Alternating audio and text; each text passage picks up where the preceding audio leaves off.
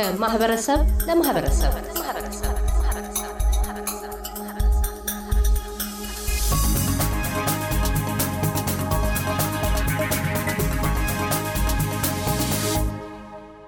የድምፃዊ ኤልያስ ኪዊ ግለ ታሪክ ትረካ በቀዳሚ ክፍላችን የተነሳው ቤተሰቦቹ ከአዲስ አበባ ማዘጋጃ ቤት ቀያቸው ለሽርሽር ድሬዳዋ ሳሉ ከመወለዱ አባቱ ሊቀጠበብት የማነ ብርሃን ዳምጤ ምንም እንኳን ልጃቸውን ዲያቆን ሆኖ ማየት ቢሹም የዘመናዊ ሙዚቃ አፍቃሪና የድምፃዊ ጥላሁን ገሰሰ ወዳጅ የነበሩት አጎቱ የሙዚቃ ተጽዕኖዎች ከቀበሌ ለከፍተኛ መድረክ አድርሶ ዘፈኖቹ በምሽት ክለቦች የድምፃውያን ማይክሮፎኖች ውስጥ ዘልቀው ለታዳሚዎች ጆሮ ደርሰው ዳንኪራ ማስረገጥ መቻላቸው ላይ ነው። የኤልያስ ትረካ የሚቀጥለው የምሽት ክለቡ ከቸረው የጥበብና የፍቅር ህይወት በመነሳት ነው። ምሽት ክበብ ምን ተፈጠረ መሰለ? የመጨረሻ የገባሁት ቴዲ ጠርቶኝ ስቴሪዮ nightclub ይባላል።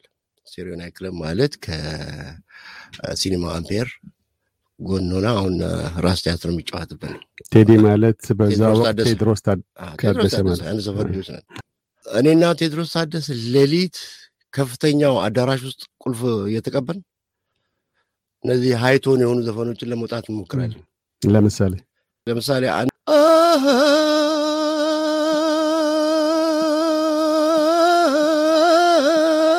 እነዚህ የመሰሉ ሳውንዶችን እየቀጣጠለን እየጨምር እያቀጠን እያቀጠን እያቀጠን ልምምድ እናደርጋለን።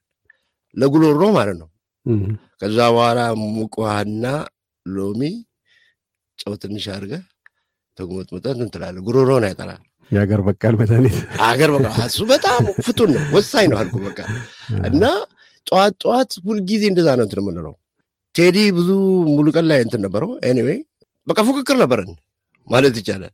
የአባቴ ተማሪ ነው እሱ። ወዴት አመራችሁ? ያ ያ እንግዲህ ምን ተፈጠረ? ስቴሪዮ ገባው እሱ አልፎ አልፎና ስራ እያለኝ ከዛ ስቴሪዮ ገባው። ክፍያው በጣም ትልቅ ብር ነው። ለመቶ ብር ነው ምናምን የነበረው ያኔ። በወቅቱ ጌታ ነበርክ። ምን እንደማደርገው አላውቅም። ብር ብዙ ነገር በጣም ቀላል ነው። እኔ ወይ ሰጥተህ መጨረስ አለብህ ወይ የሆነ ነገር መሆን አለብህ እና ግን በቃ በመሀል ያኔ ዘጠነኛ ክፍል ነኝ። በአንዱ ልታይ ከምትመጣ ከአንዷ ጋር በቃ ፍቅር ያዘኝ ማለት ነው። ፍርንባ የሚባል ነገር ታውቃለህ? ፍርንባ ይሄ ድረስ ነው ያዘኝ ፍቅር ማሰብ መናገር ምናምን እስከሚያቅተኝ ድረስ ማለት ነው። በቃ በተለምዶ አብዛኛው ሀገር ቤት እያለን የምንሰማው አርቲስቶች ብዙ ጊዜ የፍቅር ቄጠማ ናቸው። ቶሎ ይቀጠፋሉ፣ ቶሎ ዘንፈት ይላሉ ይባላል እና ያ ምን ያህል እውነት ነው? ፍቅራቸውም አይጸናም አይረጋም፣ ግን በጣም emotional ናቸው። የፍቅር ቄጠማ የሚል ተቀጥላላቸው። ያ እውነት ነው። ለየት ያለ ነው። የአርቱ እንትን ሌላ ነው። የአርቱ ዕጣን ለብቻ ነው ማለት እንደ ሙዚቀኛ ሁልጊዜ አሁን ጭንቅላት ውስጥ የሚኖረው ምንድን ነው? የማትፋታት የማትጨቃጨቅ እሷም የማትፈታ የመጨረሻ ሚስት ሙዚቃ ነች። ታስሆን ከዛ በኋላ እንግዲህ ፍቅር ለምትለው ነገር የመጀመሪያው ነው ጨዋታው። የመጀመሪያው ላይ ከተያዝክ ትንሽ ተንደፋደፋለ። እኔ ፍረምባዬ ድረስ ይዞ የነበር ያልኩ ለዛ ነው። እና ከቤት ሁሉ ምናምን ትቼ በቃ ሌላ ቤት ሁሉ ተከራይቼ አብረን ከእሷ ጋር እሷ ደግሞ ጥሎባት በጣም ነበረ ድምፄ ነው የምትወደው እና ስናገር ሁሉ በዜማ አድርገው ትለኛለች። ደርባ ነው በአንድ ድንጋይ ሁለት ወፍ ነው። ፍቅርም ድምፅህንም ጭምር አግኝታለች። ያው ግን ፍቅር ሲይዝህ የምታወጣው ድምፅ ራሱ በጣም ለየት ይላል። እንደገና ፍቅር ሲይዝህ የምጽፋቸው ነገሮች በሙሉ ለየት ይላሉ። እውነት ላይ ነው የሚተኙት። አየሩ ውስጡ እንዳለ ያስታውቃል። በዛን ወቅት ለእሷ በተለይ የጻፍክላት ወይም የገጠምክላት ወይም ያዜምክላት ነበር ወይስ? ግጥም ምናምን አልጻፍኩላትም። እሷ እንትኑ ነው የምትፈልገው፣ ዘፈን ነው የምትፈልገው። በቃ ከመተኛቷ በፊት ራሱ አንድ ሶስት አራት ዘፈን ምናምን መስፈን አለብኝ። ያ ለድምፅህ መጉላትና ጉልበት ሰጥቶታል። ምንም ታሪክ የለውም። ጉልበት ሰጥቶታል ማለት ከምትወደው ነገር ጋር ሆነ እኮ ስትሰራ ነገር ነው በጣም ያምራል። ሙዚቃ ሙዚቃ ደግሞ ሰማይ ደርሶ ይመልሳሉ። አዎ አንዱ part አንዱ ጨው አንዱ ቅመም ይሄ ነው። ሙዚቃ ካፈቀር ካሴጋ ቁጭ ብለህ ስትሰራው እጅግ በጣም በቀዛ ውስጥ ነው የምትገባው ሙሉ ለሙሉ ማለት ነው። anyway ቤተሰቦቿ ፍላጎት አልነበራቸውም በዛ ጉዳይ ላይ እና እኔ እና እሷ መጨረሻ ላይ በቤተሰብ ምክንያት ምናምን ብቻ ተለያየን እና ከመለያየታችን በፊት ደግሞ ትንሽ ከቀበሌ ጋር መቃቃር ምናምን ነበረን እኛ አምሽተን ስለምንገባ ምናምን እና ባልታሰበ ሰዓት ብሔራዊ ታፈስኩ። ብሔራዊ ውትድርና ወዴት ማሰልጠኛ ማዕከል ሄድክ? ብሔራዊ ውትድርና ታፈዝኩና ምን ተባለ? ወደ ጀርመን ሀገር ልንላክ። ስድስት ነን። እዛ ተልከን መተን ኦፊሰር ለመሆን ማለት ነው። በቃ በዛች ምናምን። እኔ ደግሞ አንደኛው part በጣም ደስ ይለኝ የነበረው ነገር ወንድ ልጅ ራሱ ወንድነቱን መለካት አለበት የሚል ነገር አለብኝ ወንድነት ሲባል እንዴት ነው? ወንድነት ማለት ምን ማለት መሰለ ለምትወደው ነገር ህይወት መስጠት ማለት ነው። ህይወትን አሳልፈ መስጠት ማለት ነው። ያንን ደግሞ የሚያደርገው ማን ነው በድሮ አባባል ነው ወይስ አሁን በዘመነው ጊዜ የሴቶች እኩልነት ባለበት ወቅት የዚህ አይነቱ አታይ አሁንም ድረስ ኢትዮጵያ ውስጥ አለ? ግን ያ ከሰውነት የሚመነጭ ካልሆነ በስተቀር የአርበኝነት ስሜቱ አሁን ያደረሰን ቦታ ደርሶናል። ከቃሉ ጀምሮ? እንዳይቀላቀል እንዳይቀላቀል ምን? መሰለህ። አሁን ያለንበት ዘመን ሌላ ነው አሁን በዛ ዘመን ያለውን ታሪክ ነው የምናወራው እና ያ ዘመን አሁን ወንድነት መለካት ያለበት ወንድ ልጅ ራሱ መለካት አለበት ብዬ ከምላቸው ዋና አንደኛው profession ውስጥ military ነው። አንድ ወንድ ልጅ በ military ቤት ውስጥ ገብቶ ራሱን ካልፈተሸ ችግርና ደስታ ሀዘንና ፍቅርን የኑሮን balance ኦች ማወቅ አይችልም። የትም ቦታ እዛ ቤት ውስጥ ከገባ የትም ቦታ ገብተ የትም ቦታ ትወጣለ ያለምንም ችግር ማለት ሁለቱንም ይዘ ነው የምትሄደው ከባዱ ደግሞ ምንድን ነው ያን ቤት ከባድ የሚያደርገው ሙሉ ህይወትህን በማንኛውም ሰከንድና በማንኛውም ደቂቃ ለዛች ሀገር መስጠት። ቀላሉ ሳሪ አይደለም።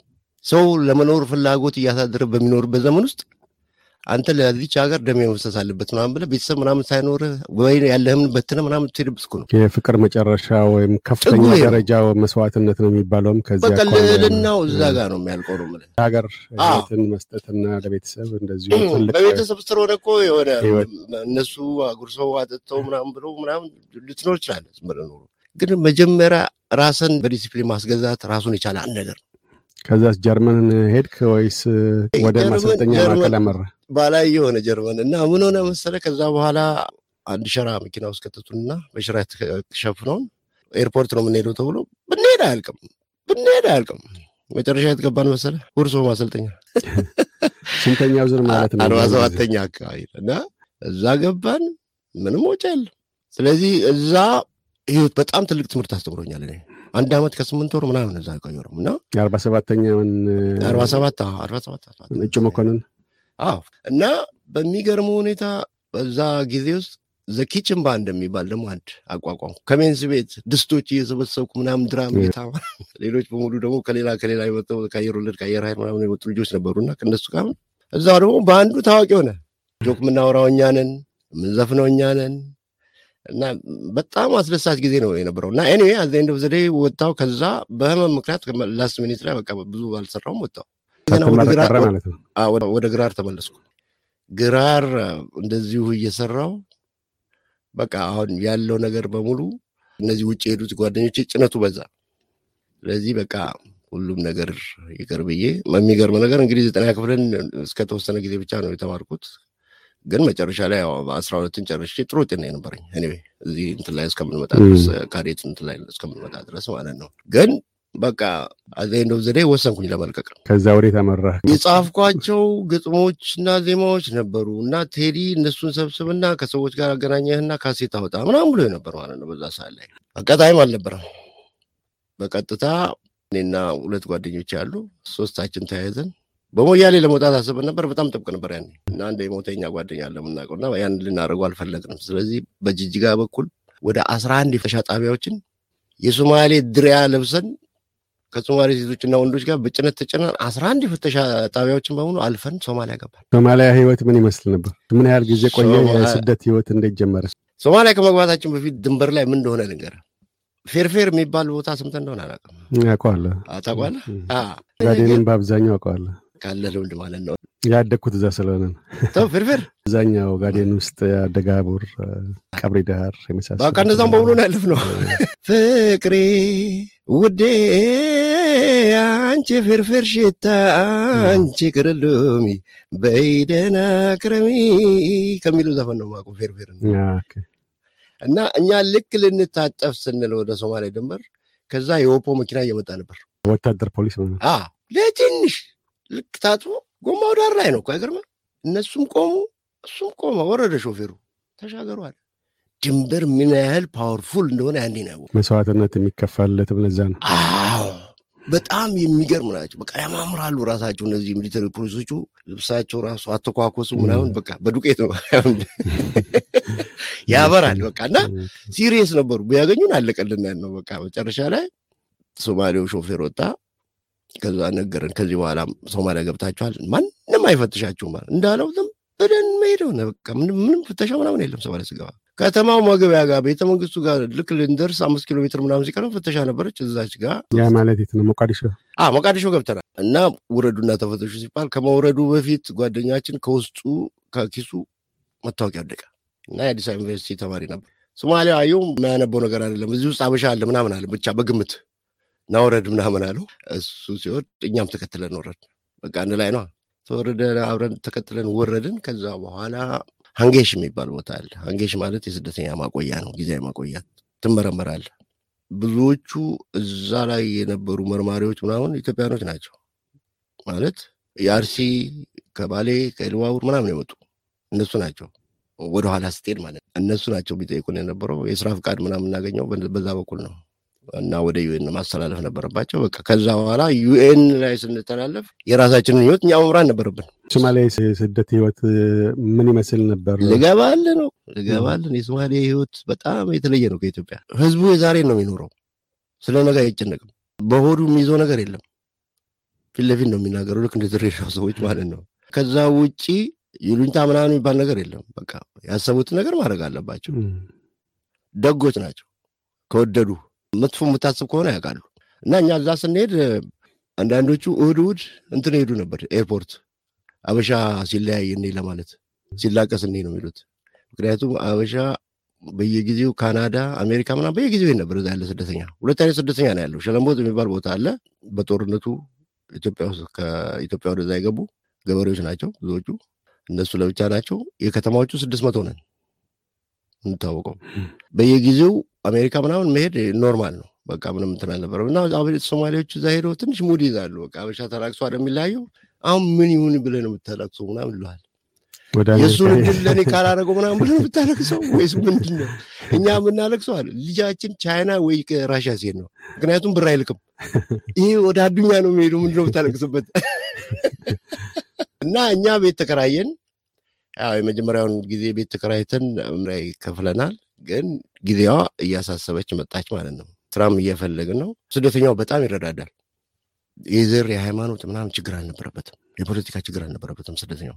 የሚገርም ግን ከተማ ውስጥ በሙሉ opposition የነበሩት ፓርቲዎች በሙሉ ልክ መንግስት ደርግ ሲወርድ የገቡት በሙሉ በአብዛኛው እዛ የነበሩ ናቸው። አያስገድዱም። ፓርቲያቸውን በግድ እንድትቀላቀል office ኣቸው መሄድ ትችላለህ። ያለፈውን ሳምንት ጦርነት ሁሉ ያሳየኋል አንዳንዶቹ። እና ግን ለምሳሌ አመት በዓል ሲሆን ዝግጅት ሲደረግ አገር ቤት ስልክ ሊያስደውሉ ይችላሉ በነፃ ቤተሰብ ድግስ ያደርጋሉ። ከዛም ከዚህም ትሄዳለህ። የራስህ እንትን ነው። ከዛስ እንዴት ወጣችሁ ሶማሊያ? ከሞቃዲሾ? ሳንወጣ በፊት ገና ብዙ ነገር አለ እኮ። ምን ተፈጠረ? በቃ ቤት ምናምን ኪራይ already ሊደርስብን ሆነ የመጨረሻው ሰዓት ላይ ማለት ነው። እና ስራ እያፈላለግን እያለን አገኘሁኝ አንድ የአስተማሪነት ማለት ነው ቋንቋ እንግሊዝኛ ነው የምታስተምረው እና ሰውየው የአየር መንገድ ኃላፊ ነው። እዛ ማስተማር ጀመርኩኝ። እንደገና ደግሞ የቤት ኪራዩንም ያው እያሳሰበኝ ስለነበረ ቀድሞ እንዲሰጡኝ ምናምን ብያቸው ነበር እና ይህ በእንዲህ እንዳለ አንድ አርብ ቁጭ ብለን ማለት ነው ምን እንሰማለን? የሙዚቃ ድምፅ ተያየን ሶስታችንም። ከዛ የቤቱን አከራይ ልጅ ጠይቅ ነው ምንድን ነው የፖሊስ ባንድ ነው አለ። በየሳምንቱ ይጫወታሉ። ተነስተን ካልሄድናል ተነስተን ሄድን። ህዝቡ ስቴዲየም ውስጥ ግጥም ብሏል እና የመጨረሻ አንድ ዘፈን ነው የቀረው። የኪቦርድ የሚጫወተውን እኔም ሙዚቀኛ ነኝ አልኩት። ወላሂ አለ አበሻ ናት። ከዛ ማይኩን ተቀብሎ መጡ። አንድ አበሻ ዘፋኝ መጥቷል። ሰው ቁጭ አለ። ከዛ በኋላ እኔ አንድ ዘፈን አለኝ። ምንድን ነው ምናምን ስለው ያሊ ቢራን ቶሌ ቶሌ ዜማው እንዴት ነው የሚሄደው? ቶሌ ቶሌ አሜጊ ረዳሪ በያ ዝንጅቢን ያሸጌ ብርቱክ ወያ ቶሌ ቶሌ አሜጊ ረዳሪ በያ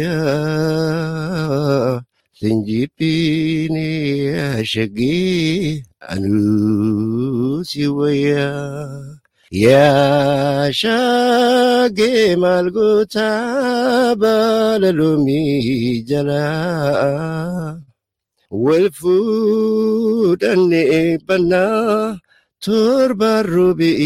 كنا تولي تولي يا مكيرة تاريبيا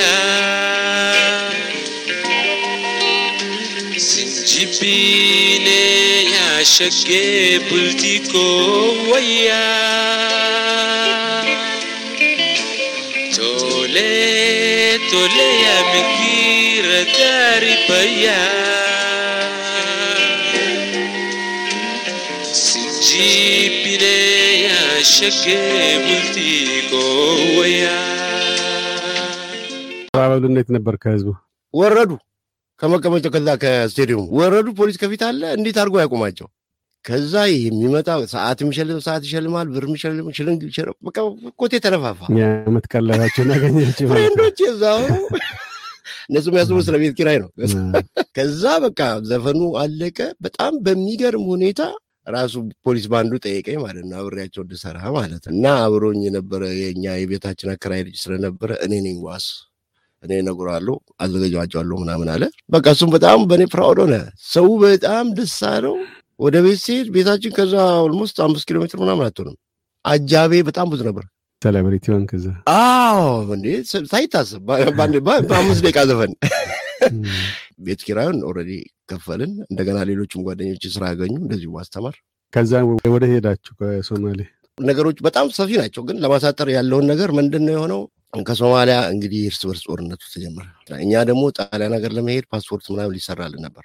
በአንዱ ሊሄድ በእርስ በርስ ጦርነት እኔ ሀገር ሲፈርስ አይቻሉ ባይኔ እርጉዝ ስትደፈር፣ ህፃናት ሲገደሉ፣ በዘር ላይ ተነስቶ ሲተላለቅ ሬሳ መንገድ ላይ ሞልቶ በቃ የሰው ልጅ ህይወቱ ርካሽ በሆነበት ሁኔታ ላይ ወድቆ የትም የሚቀርበትን ሀገር ያየሁት ሶማሊያ ውስጥ ነው።